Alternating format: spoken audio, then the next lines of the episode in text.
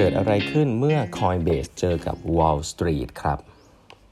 สวัสดีครับ ท่านผู้ฟังทุกท่านยินดีต้อนรับเข้าสู่ 8 บรรทัดครึ่งพอดแคสต์สาระดีๆสำหรับคนทำงานที่ไม่ค่อยมีเวลาเช่นคุณครับ อยู่กับผม ต้องกวีวุฒิเจ้าของเพจ 8 บรรทัดครึ่งนะฮะวันนี้เป็น EP ที่ 1050แล้วครับที่มาพูดคุยกันนะครับ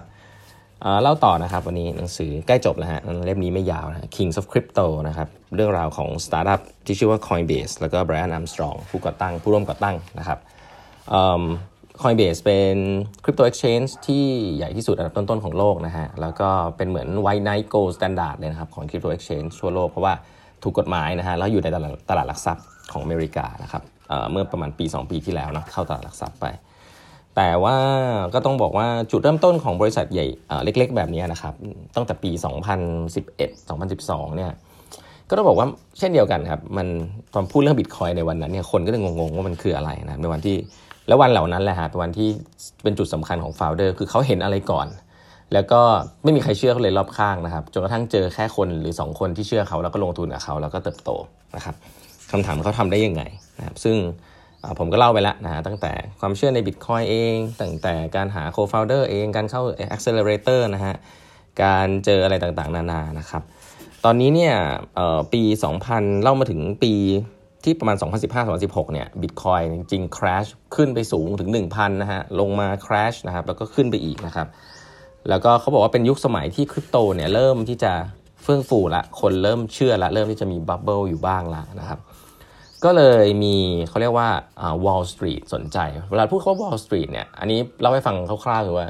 ที่อเมริกาเราพูด Wall Street เนี่ยก็คือแถวแถวนิวยอร์กนะครับ ก็จะเป็นพวก traditional banking นะพวก banking hedge fund อะไรต่าง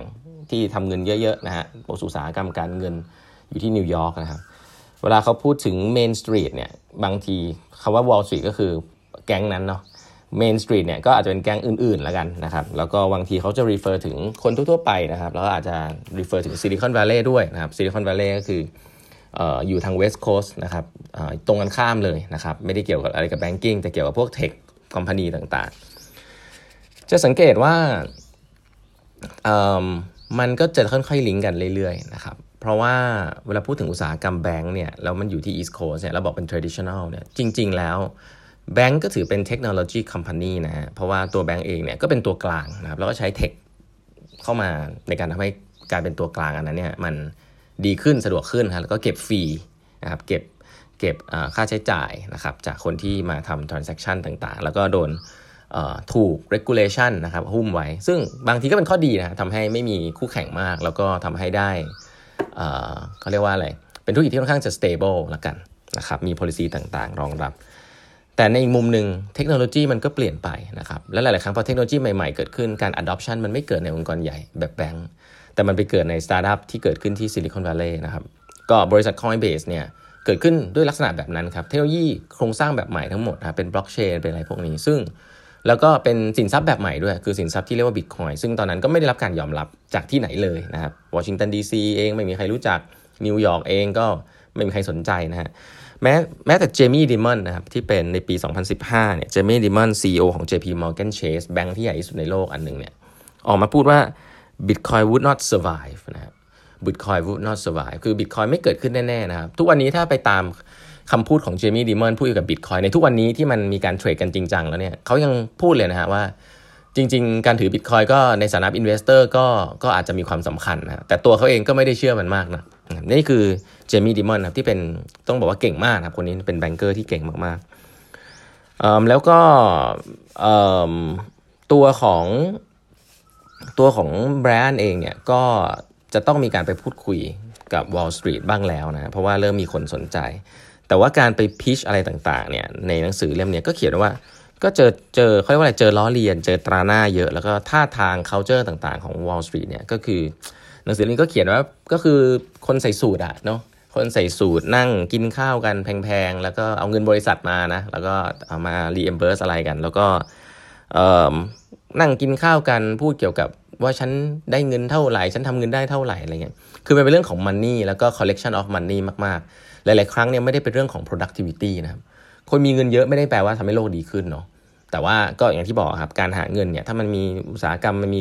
เรื่อง microeconomics มีการปริ้นเงินมีอะไรแบบเนี้ยมันก็ทำให้เงินเฟ้อการมีเงินเยอะก็อาจจะดี แต่ว่าคนสังคมก็อาจจะไม่ได้ดีตามไป ซึ่งสิ่งเหล่านี้เป็นสิ่งที่ เกิดขึ้นนะครับในอุตสาหกรรมแบงกิ้งแล้วก็เป็น culture ที่ในอเมริกาเองเนี่ยกก็เป็นเยอะในช่วงนั้น แล้วก็คนที่ทำของใหม่อย่างอย่างไบรอันบริษัท Coinbase เนี่ยก็ก็มีปัญหาในการพูดคุยมากครับ เจอล้อเลียนเจออะไรเงี้ยเต็มไปหมดเนาะแต่ไบรอันเนี่ยเขาก็ค่อนข้างชัดเจนครับว่าสิ่งเหล่านี้จะต้องเกิดขึ้นนะครับช่วงนั้นเนี่ยก็จะมีคู่แข่งจริง ๆ แล้วเกิดขึ้นที่ซิลิคอนวัลเลย์เยอะพอสมควรนะครับชื่อที่ตอนนั้นหลายท่านจะไม่รู้จักนะแต่ผมโยนชื่อให้ชื่ออย่างบริษัทอย่าง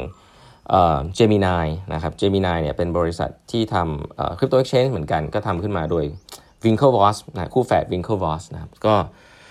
ก็ก็ต้องบอกว่าเริ่มมีคู่แข่งนะเริ่มมีคู่แข่ง GDAX นะครับก็เริ่มสิ่งเหล่านี้เนี่ยเป็นเป็นเป็นคริปโตเอ็กชแนนที่เกิดขึ้นมาในยุคนั้นนะครับที่คริปโตเริ่มเฟื่องฟูนะครับ แต่ว่าต้องบอกว่าสุดท้ายคอยเบสแล้วก็ไบรอันเนี่ยก็ผ่านสิ่งเหล่านี้มาได้ ผ่านคู่แข่งผ่านเหล่านี้มาได้ คู่แข่งหลาย ๆ คนก็ตายไปนะไม่ไม่ไม่ค่อยเกิดเท่าไหร่นะครับแล้วก็อีกอีกอันนึงก็คือตัวตัว roadmap จะเริ่มชัดขึ้นนะ roadmap ของมันไม่ใช่แค่ Exchange เท่าแหละนะครับเรื่องของคริปโตเนี่ยจริง ๆ แล้ว Brian เนี่ยมีมีมีเขียน master plan ของตัวเขาเองไว้พอสมควรนะครับเขาเขาเริ่มเขียนบล็อกนะ Brian เนี่ยเป็นคนที่ พูดไม่เก่งนะครับแล้วก็หลังๆเนี่ยจะมีปัญหาเรื่องการสื่อสารเรื่องการพูด คนจะไม่ค่อยเข้าใจเขาแต่เขาเป็นคนที่เขียนเก่งนะเขาก็เลยเลือกที่จะเขียน อันนี้ก็เป็นตัวอย่างหนึ่งของ leader นะครับที่เขาเขาเขามีสไตล์เขาเรียกว่าอะไรพยายามปรับปรุงการพูดแหละ แต่ว่าถ้าถ้าพูดไม่เก่งก็เขียนเอาเขาเขามีบล็อกที่เอาไว้เขียนเรื่องพวกนี้เนาะ Brian Armstrong แล้วก็เขาเขียนถึง master plan เอาไว้นะฮะในปี 2016 นะฮะบอกว่าจริงๆแล้วเนี่ยมันจะต้องมีบล็อกเชนแบบใหม่ นะครับที่ไม่ใช่ Bitcoin หรือ Ethereum แหละมันต้องมีมีบล็อกเชนแบบใหม่เกิดขึ้นอีกมากมายนะครับซึ่งปัจจุบันเห็นเยอะแยะเลยนะฮะไม่ว่าจะเป็นเหรียญโน่นเหรียญนี่ที่เป็นบล็อกเชนแบบเครือข่ายใหม่ๆ เยอะแยะเลยนะครับเขาบอกต่อนั้นจะมี service นะครับที่เทรดแล้วก็เก็บคริปโตนะครับอยู่บนบนบนอินเทอร์เน็ตนะครับเทรดคริปโตก็เป็นพวก exchange เนาะ store คริปโตเนี่ยคือพวก custody นะครับซึ่งตอนนี้ก็เกิดขึ้นละมี license เกิดขึ้นละอันนี้ผมเล่าให้ฟังหน่อยว่า นี่เขาพูดในเมื่อมา 6 ปีที่แล้วนะ ก็คือมีทั้งเทรด Exchange Broker แล้วมี Store Crypto นะครับช่วยคนให้เก็บคริปโตได้แบบง่ายๆเนี่ยพวกสวิสอย่าง Custodian ต่างๆนะครับแล้วก็ Third Phase ของคริปโตเนี่ยมันจะเป็นพวกซอฟต์แวร์นะครับที่ทำให้คนเนี่ยสามารถที่จะ interact กับบล็อกเชนเทคโนโลยีได้แบบง่ายขึ้นนะครับ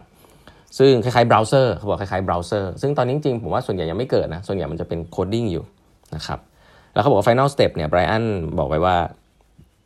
เออมันจะมีบล็อกเชนแอปออกมาครับซึ่งอันนี้หลาย ๆ คนพูดถึง DApp นะครับมี Google ที่เป็นบล็อกเชนแอปมี Facebook ที่เป็นบล็อกเชนแอปแล้วคนจะใช้แอปเหล่านี้กันนะเพราะว่าเมื่อคนสามารถเขียนโค้ดเข้าไป access ใช้บล็อกเชนได้แบบง่าย ๆ แล้วเนี่ย เอ่อ creativity มันก็จะค่อนข้าง flourish แล้วก็ทำให้เกิดของใหม่ ๆ ขึ้นได้นะครับอันนี้คือ vision ซึ่งผมคิดว่าเ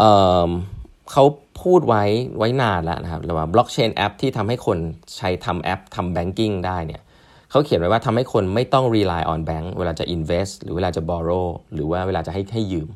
นี่คือพูดไว้เมื่อปี 6 ปีที่แล้วนะครับ แต่สิ่งที่พูดถึงเนี่ยก็คือ decentralized finance ที่เราเห็นแอปอะไรกันมากมายในอินเทอร์เน็ตที่เป็นโลก DeFi นะครับที่เราพูดกันอยู่ไม่ว่าจะเป็น you know หลายๆคนอาจจะเคยได้ยินชื่อ Compound นะฮะ Aave อะไรเงี้ย ก็เป็น